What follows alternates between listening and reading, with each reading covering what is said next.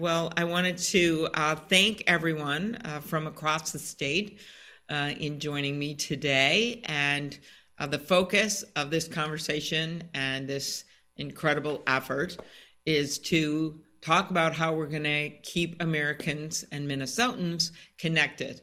Uh, whether that means high speed internet in their homes and their work or AM radio in their cars.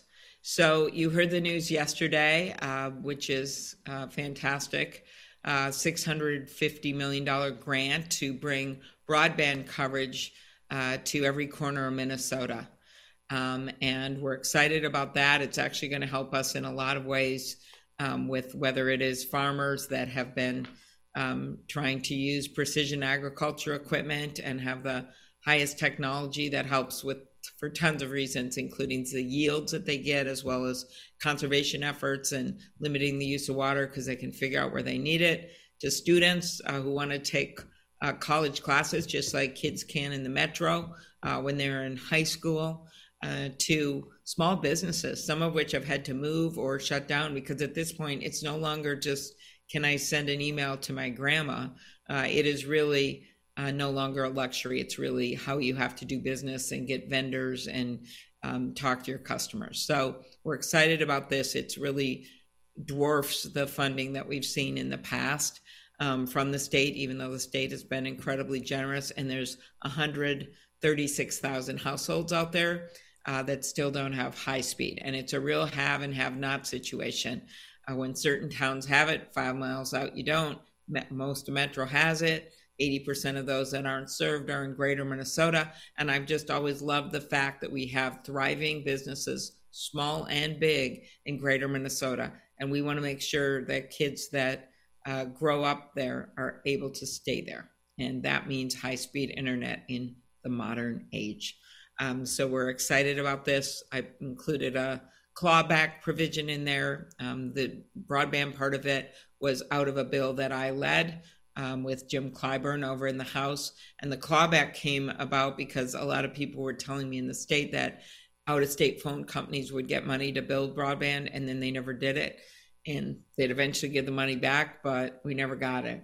And so this means if they don't build it in four years, uh, then the money comes back and we give it to someone else. Uh, we want to have competitive bidding with small rural telcos who've done a good job in getting it out to rural electrics, um, uh, anyone that we think can provide digital would be the first priority. But if that doesn't work in a certain area, satellite and other things that we know know will work. So this is the culmination of a lot of work. And if you don't think it's have or have not, look at Murray County. More than 40% of the households don't have high speed. Pine County up north, um, more than half of the households uh, don't have high speed internet. That's what we're dealing with. So um, that's positive news for a state. So let me get to the other topic, which is near and dear to my heart, because as your senator, I spent a lot of time driving around the state. Um, and when I drive around the state, either with my family or for my work, I listen to AM radio. I understand how important it is to keep Minnesotans connected.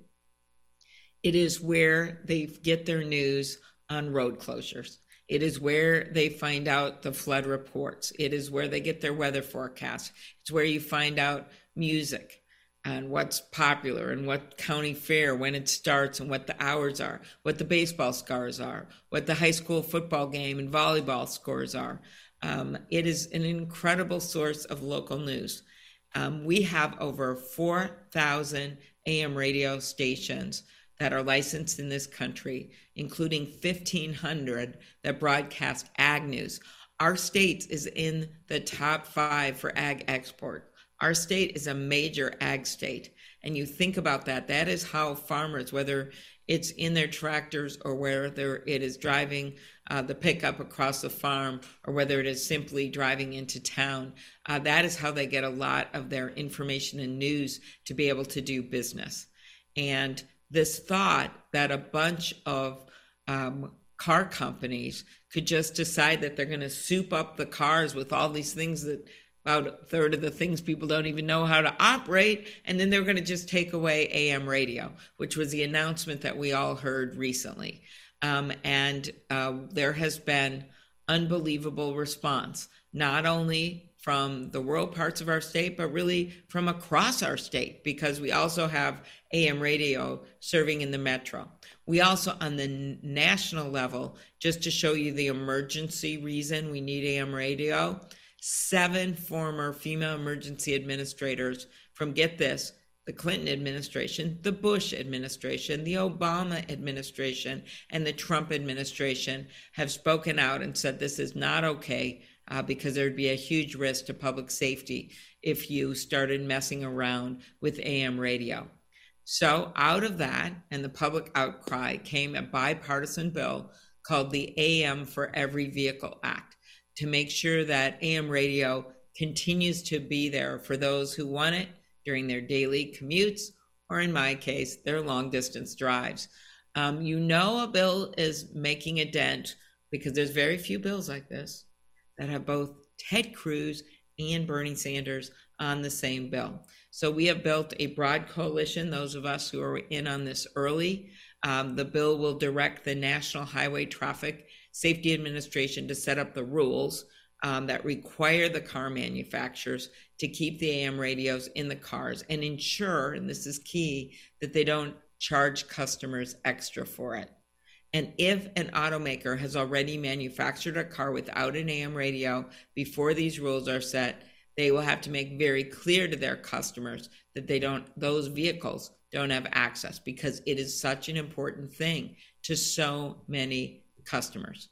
So I really come at this very simply, and that is that rural communities and all of our state needs to be connected.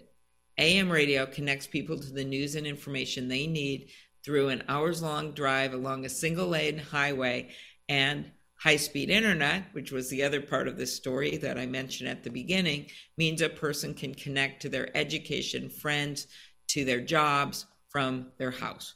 Both are critical. We don't want to have an uneven playing field.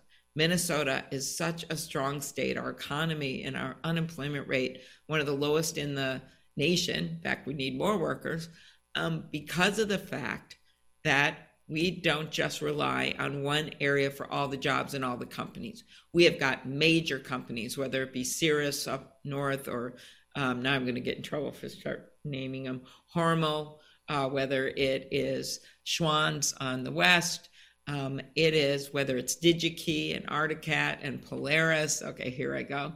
Um, we have major employers where, yes, they have Wi Fi, but if you go out a little bit, some of their employees don't. And those are the same employees who are also relying on AM radio.